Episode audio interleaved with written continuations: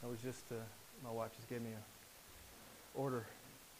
Uh, I, I'm sure you noticed we're going to celebrate the Lord's table tonight. We're going to uh, share communion. And for those of you that are new with us, we have open communion here.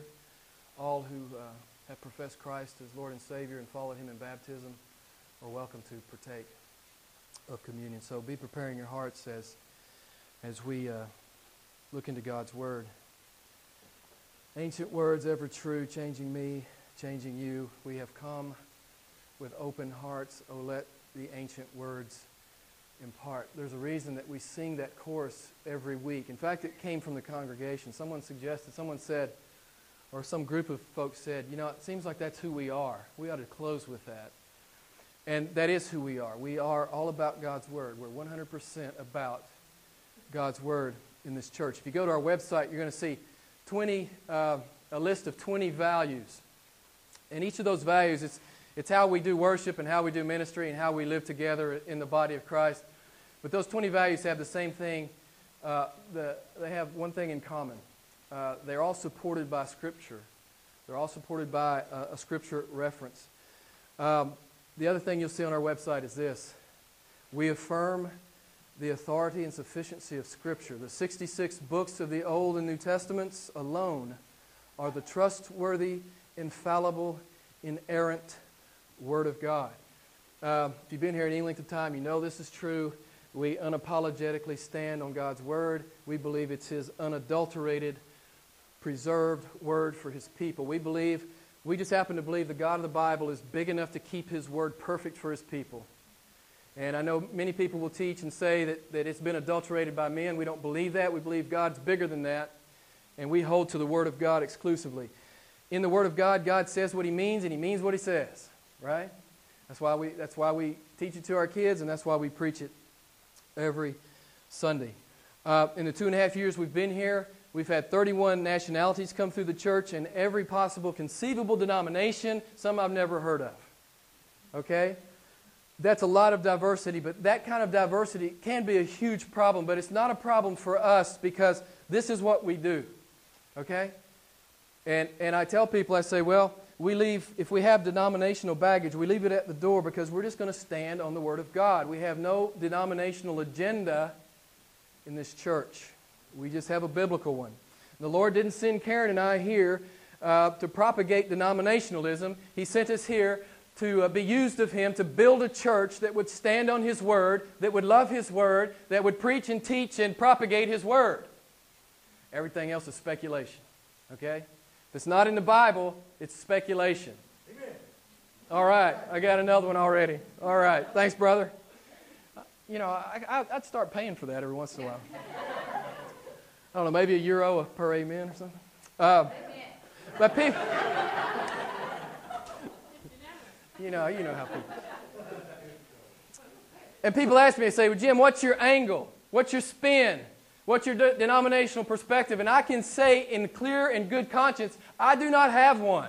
I don't bring one here. And if you ever hear me uh, leading you down the denominational path, you can come and talk to me about it. You say, well, Jim, I don't see what you're talking about in the Bible. You have permission to come and chastise me. If you hear me up here saying something that you can't support biblically, you come talk to me. You rebuke me. Okay?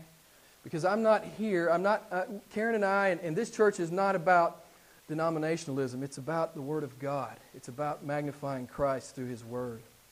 So, I said all that to say this. I'm going to preach on baptism tonight. Okay?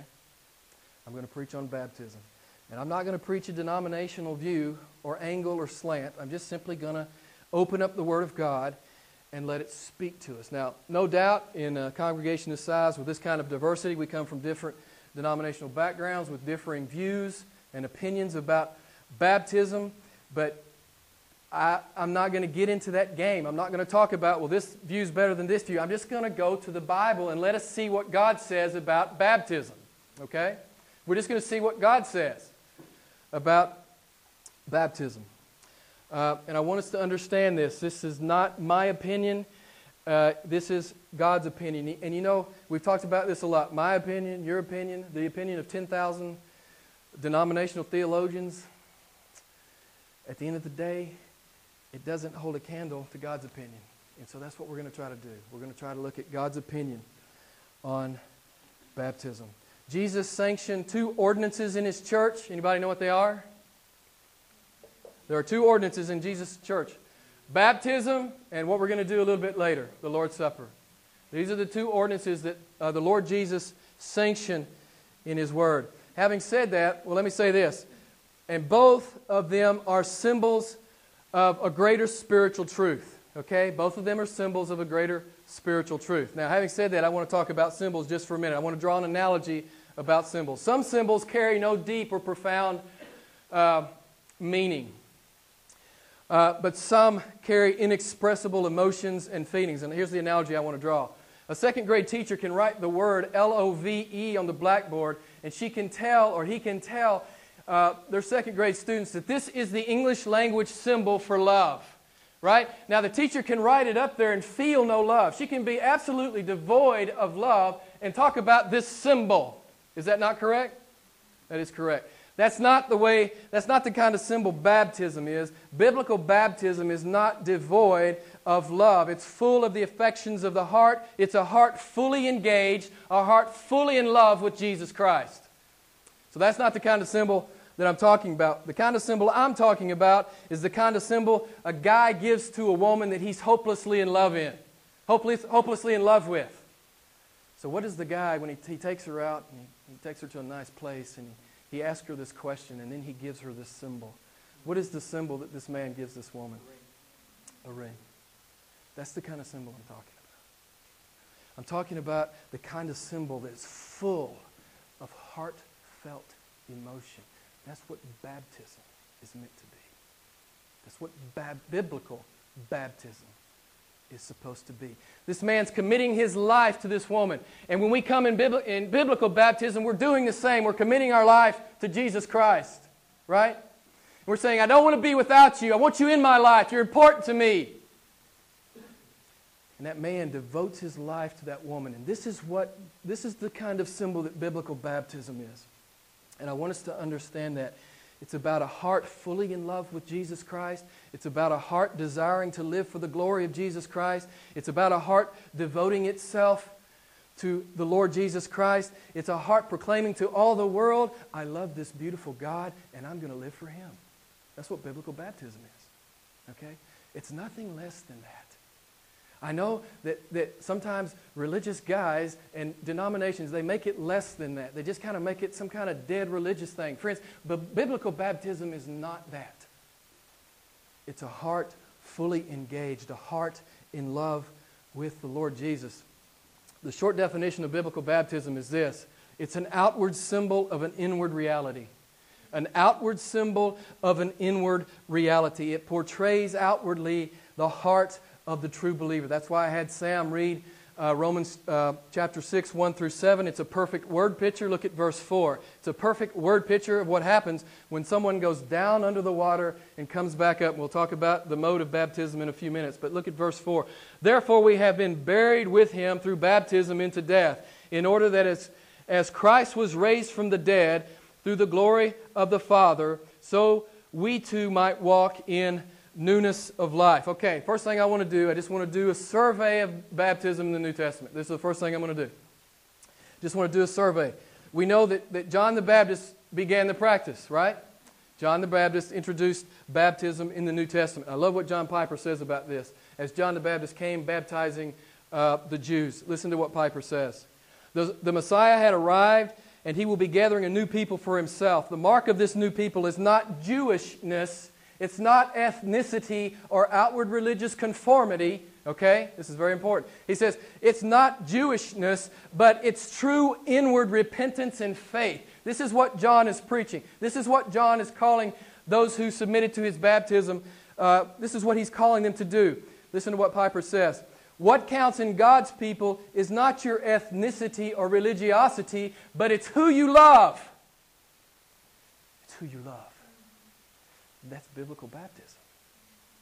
It's who you love, okay?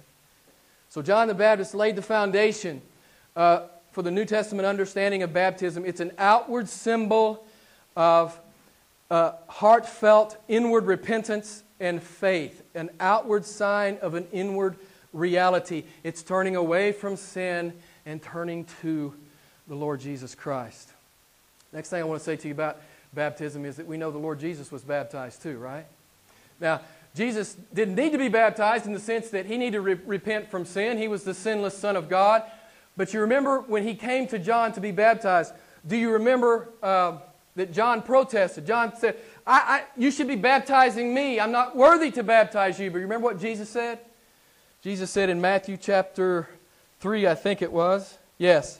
Jesus says, "Permit it at this time, for in this way it is fitting for us to fulfill all righteousness." Jesus was fulfilling all righteousness in being baptized. And while we're not like Him in His sinlessness, excuse me, sinlessness, we are like Him in that we need to fulfill all righteousness. And that's what the Lord Jesus is calling us to do as we follow Him in baptism.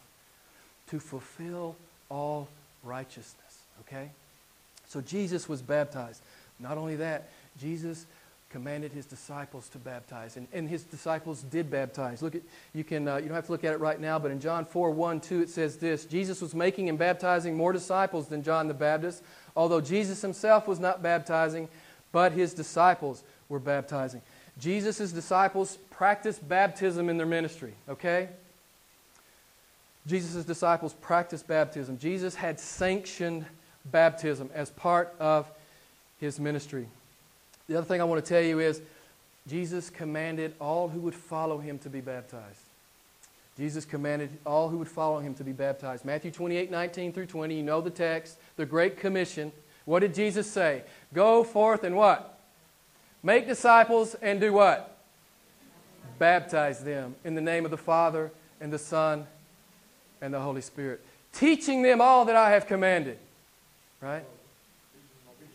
Teaching them obedience. Teaching them all that I have commanded. The Lord Jesus commands baptism for His disciples, for His followers. Now, several weeks Uh, from that very, from he, when He gave that command, in several weeks right after Pentecost, uh, Peter preaches his first sermon, and Peter follows the command of Jesus. At the end of his sermon, uh, Peter tells the Jews, he says, "Repent and be baptized in the name of Jesus Christ." Okay? And what I'm doing, I'm pulling this thread for you so you can see how important baptism is uh, in the New Testament. Um, And we also saw, saw Peter extend baptisms, baptism to the Gentiles, right? You remember that? Acts chapter ten, uh, he sanctioned the baptism of Cornelius' household. So we see the baptism has moved from just not just the Jews, it's for the Gentiles as well. And of course, in the, in the Apostle Paul's life, we see not only was Paul baptized, Acts nine, eighteen, but he teaches uh, exhaustively on baptism. Having said all that, what I want to say, in short, baptism is a God-ordained, God-sanctioned, God-commanded ordinance. Okay? You see how important this is for the church? If we're going to call ourselves a, a, a, a Christian church, you see how important it is that we understand that this is a God-ordained, a God-sanctioned, and a God-commanded ordinance. It was begun by John. Jesus was baptized. Jesus' disciples practiced baptism. Jesus commanded baptism. The apostles in the early church adhered to baptism. Okay? So we need to understand that this is God's idea. It is not man's idea. A bunch of religious guys didn't, didn't huddle up and decide, well, we ought to do baptism. This is God's idea. Okay? And I want you to understand that. This is God's idea. And it's not some small, insignificant, obligatory Christian thing. And if that's the mindset you have about it, that's wrong. This is an awesome symbol. This is an awesome symbol of what Jesus Christ has done inside. What God has done inside. Okay? That's what biblical baptism is about. It's celebrating the fact, and it's a public pro- proclamation and the public notification that I have been changed by this God. I will never be the same, and I love Him more than anything else on the planet. That's what biblical baptism is about. Okay? That's the symbol of biblical baptism. And as Paul says, you saw it here in Romans six, four, the Christian comes and he is baptized in obedience to the Lord Jesus Christ. because he's declaring that he is now walking in newness of life. The very end of verse four there. Walking in newness of life. And we know what, we know what uh, Paul also said in Second Corinthians five seventeen. In Christ we are brand new. The old things have passed away, new things have come, and that's what biblical baptism is signifying. The old things have passed away, the new things have come. And I'm going to proclaim it to the world by following the Lord Jesus Christ in baptism. Okay, second thing I want to do, and I'm kind of teaching more than preaching tonight, okay? Second thing I want to do is uh, talk about the mode of baptism. The mode of baptism. How should baptism be biblically administered in the church? Okay, the first thing we'll do is we'll look at the Greek word. That's always a good place to start. We'll start with the Greek. The Greek word is baptizo, okay? Baptizo. And you go to a Greek lexicon, you can check me on this, just go to a Greek lexicon, and it says these two or three things. It says to submerge, to immerse, to dip. Okay, you got that? This is what the Greek word means. To submerge, uh, to immerse, or to dip. Okay? Uh, the next thing I want to say to you is, is that when you survey the Bible regarding baptism, immersion is the most obvious meaning of what's going on on the pages of Scripture. Okay? First, water was used, Acts ten seventeen uh, and eighteen. Regarding Cornelius' household, Peter said, do not refuse the water for those to be baptized. I'm sorry, that's Acts ten seventeen through forty-eight, for those of you taking notes. The second point I want to make is that much water was necessary, John three twenty-three. Now, John was, was also baptizing in Aenon and Salim because there was much water there. Third thing I want to say is Peter, uh, people came to the water, Acts eight thirty-six. Now, as they went down the road, they came to some water, and the eunuch said, see, here is water. What hinders me from being baptized? Fourth thing is this. People went down into the water, Acts thirty-eight. So he commanded the chariot to stand still, and both Philip and the eunuch went down into the water, and he baptized him. Okay? The fifth thing from Scripture. People came up out of the water, Mark one nine and ten. This is the Lord Jesus' baptism. Immediately he came up out of the water and he saw the heavens opening and the Spirit descending. Also Acts thirty-nine, Acts eight thirty-nine. Uh, they, the Philip and eunuch, uh, Philip and the eunuch came up out of the water. What I want to say to you is, uh, this is what we see on the pages of Scripture. The third thing I want to say about immersion is this. It's the clear word picture that Paul is drawing for us in Romans six, four and five. It's the clear word picture. Listen to what he says. You can look at it in your own Bible. Therefore, we have been buried with Christ. We are put under the water. Okay? We have been buried with Christ through baptism into His death, in order that as Christ was raised from the dead through the glory of the Father, so we too might walk in newness of life. For if we have become united with Him in the likeness of His death, certainly we shall also be in the likeness of His resurrection. We go under the water. We are the light. It's a symbol of His death. We are united in His death. We come out of the water. It's a picture of resurrection. Do you understand? This is what the Bible is saying. It's the perfect word picture for immersion. In my view, in my view, God could not say it any clearer than He's saying it. Immersion is the mode of baptism. And this church will, when we baptize, this church will baptize by immersion. And the, the, the cool thing is, we have, a, we have one uh, person that has submitted themselves for baptism. We have another that's praying about it. And I suspect there may be some others. Uh, and that's one reason I felt it was important to, to preach on this. We want to try to schedule a baptismal service sometime in November. We're looking for a place right now to do that. Okay, so if any of you know of a place, let me know. Okay, so I don't know how it could be much clearer than it is on the pages of Scripture. And I want to say to you, friends, this is not my denominational preference. This is just clearly what God's Word says. Okay, this is just clearly what the word means. Baptizo. It means immersion.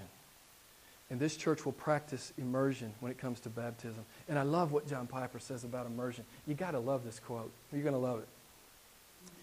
It involves, he says, it involves the whole body. He says true conversion involves the whole body.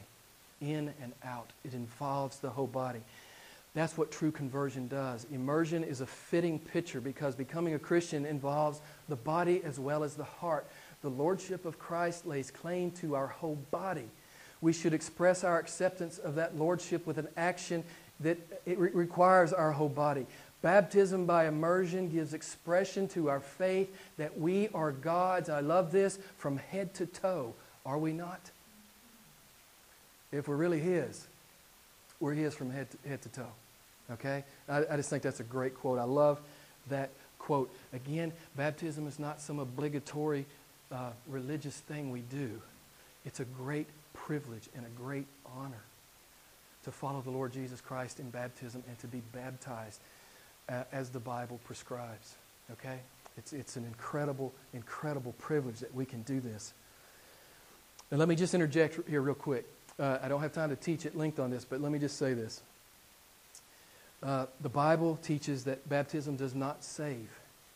I know that um, there's some teaching out out there that that that says says that that that baptism is a component, or that baptism baptism regenerates us, or there's some component of of salvation in baptism. Friends, the Bible is pretty clear. God saves, and He saves by faith, by grace through faith. Okay, and I could I could give you a, a plethora of verses. I'll just give you one quick one in passing. Ephesians two, eight, nine, uh, two, eight and nine. For by grace you have been saved through faith, and not of yourselves. It is the gift of God, not as a result of works, that anyone should boast. Baptism does not save, but it is a precious symbol of an inward reality. Okay? So I want us to understand that. Baptism does not save. Baptism does not, re- there's no mystical power in the baptism. All right? I want us to understand that. We are saved by God. We are saved by grace through faith. And when that happens in our life, we submit ourselves to biblical baptism. That's the biblical pattern. That's clearly what the New Testament and uh, the New Testament teaches, okay? Now I want to spend just a few minutes, and I, and I want to talk about who should be baptized. And I've, I've already alluded to it in, to, to, uh, to a large degree. Who should be baptized? The biblical answer is very clear. Believers. Okay? Just believers. Believers should be baptized. Those who have repented and believed on the Lord Jesus Christ. Let's revisit Matthew twenty-eight, where Jesus spoke about the Great Commission. It helps us see it and understand it. He says, go therefore and make disciples. And what are those disciples going to do? Go make disciples. That means lovers and followers of me. Go make them and then baptize them. Okay, I could give you many other verses, but for lack of time, I can't. And by the way, if any of this is an utter shock to any of your systems, please come talk to me about it. Okay? I'm more than happy to sit down with you and talk to you about it, and, and, and open up the Word of God. And, and, and I, if this is an utter shock to some of you, if you've been taught contrary to what I'm teaching, come, come talk to me, okay? Please come talk to me. But this is the command of Jesus. Make disciples and baptize them. Make disciples and baptize them. Let me just do a brief survey of, of the biblical pattern here. Believers getting baptized. Acts two forty-one at Pentecost. And those who had received His word were baptized. Acts eight twelve, the Samaritan converts. But when they believed the things concerning the kingdom of God in the name of Jesus Christ, both men and women were baptized. Acts eight thirty-six thirty-nine. Again, the eunuch, the eunuch said, I believe that Jesus Christ is the Son of God. So Philip baptized him. Acts nine eighteen. The apostle Paul, after his Damascus Road salvation experience, something like uh, scales fell from his eyes, and he received his sight, and once again, and, and he arose and was baptized. Acts sixteen, fourteen, and fifteen, the household of Lydia. The Lord opened her heart to heed the things spoken by Paul, and she and her household were baptized. Acts eighteen eight, in Corinth, then Crispus, the ruler of the synagogue, believed on the Lord, and many of the Corinthians, hearing and believing, they were baptized. Do you see the biblical pattern? Uh, after believing, repenting and believing, baptism. That's the biblical pattern. That's the biblical pattern for baptism. This is what God's Word says. This is what God's Word uh, illustrate. Biblical baptism is for those who have repented of their sins and they have come to Jesus Christ. They have come to offer their lives to their Lord. This is what biblical baptism is meant to signify. Now, I suspect there's some of you out here that had the same experience that I had and that Karen had. I was baptized uh, as a child, and um, Karen was too. We were, and we were different churches, but we were both baptized as children. But I was not converted till I was twenty-eight. I don't think Karen, I don't think she realized she was converted till she was thirty-eight. Okay? So we were baptized, we were baptized, uh, which made us official members of the church. Okay, we were on the church roll, but I was not a Christian. I was not a Christian. I, I've told you this before. I wouldn't have given five cents for Jesus Christ. Yeah, I, I tipped my hat to him on Sunday because I knew I was supposed to, but as far as the way I lived my life, it meant nothing to me. It meant absolutely nothing to me. So, being baptized as a child, it made it was it it was did not mark me becoming a, a true Christian. A true Christian, as John says in uh, chapter three, is born again. We are new creatures. We haven't just done some dead religious ordinance. We are new, and we love Him, and we want to live for Him, and we want to proclaim to the world. We want to tell the whole world, He's my God, He's my Savior, and I'll follow Him in baptism because He He set the example and He commands it. Okay? He set the example and He commands it. So, Karen and I, individually, we came to the same conclusion. As we studied our Bibles, we came to the conclusion that we had not been biblically baptized. Okay? So we both submitted to uh, baptism. Now, um, I had, I had people say, well, why do you want to be rebaptized? And here's my, here was my response to them. Biblically speaking, I'd never been baptized. Do you understand what I'm saying? Biblically speaking, I had never been baptized. Now, I had done a religious thing, but I had never been baptized because I did, I, like I said, it was a dead thing for me. So I, I'm not being rebaptized. I'm finally being biblically baptized. This is the first time. And I'm being baptized because I love Him. Not because I'm religious, because I love Him. Do you understand the distinction? This is biblical baptism. It's not a dead religious thing. It's a heart fully engaged. It's a heart in love with their God. And that's what it is. It's a God-ordained, God-sanctioned, God-commanded pattern laid down. We are converted, then we are baptized. If you've got any questions about that, I would be happy to talk with you about it. And I want to say this too about Karen and I. Neither one of us wanted to be baptized in some legalistic way. We just wanted to proclaim what a beautiful thing God had done in our lives, right? And we were giving our hearts to Him. This was not some legalistic thing. Now, I heard a preacher say this, and I've always remembered it. I loved it. He said, baptism proclaims what's in your heart. It's a sermon without words. Don't you love that? It's a sermon without words. And that's how I felt uh, when I was baptized as an adult. I was preaching about the beauty and the grace and the love of this awesome God. And that's what we do when we come for biblical baptism. We are preaching. And as Piper said, we are preaching from head to toe. We are preaching from head to toe. So if you ask me, Jim, what was the decisive public way that New Testament Christians declared themselves for Jesus Christ? The answer is baptism. And if you ask me that today, the answer is still. If you ask me that in two thousand six, what is the decisive way that Christians declare themselves for Jesus Christ? It's baptism. Okay, that hasn't, that hasn't changed at all.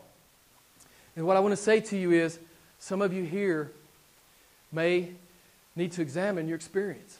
Some of you here, some of you here may need to be baptized. Some of you here may have, have been born again um, subsequent to a religious ordinance that you perform. I, I would just say prayerfully go to the Lord and talk to the Lord about it, okay? And you say, well, Jim, it sounds like maybe you're trying to get some of us baptized. Yes, I am. If you need to be baptized, I'm commanded to get you baptized. Go ye therefore, make disciples, and what? Baptize them. And if you need to be baptized, it would be my great joy to baptize you. And that's between you and the Lord. I'm not the baptism police. That is between you and God. But I want you to understand what the Bible teaches. And I, I, in a short amount of time, I've done the best I can do. But please come talk to me if, if you would like to. So as I close tonight, I say, I call upon you. If you've not been baptized biblically, I call upon you to celebrate what God has done in your life by following Him in Christian baptism. Let's pray together. Father, thank you for this teaching. We know how important it is to you. I think sometimes we, we fail to teach on it clearly. And, and uh, Father, I, I, I, I'm, I, I'm remiss in waiting two and a half years to preach on it. But Father, we thank you for your word, how clear it is, how utterly clear it is. And Father, we just pray you'll have your good pleasure in every heart here, every heart in this room. Father, you would have your good pleasure about this issue for each of us. We give all praise and glory and honor to the Lord Jesus, in whose name I pray. Amen. We're going to have communion.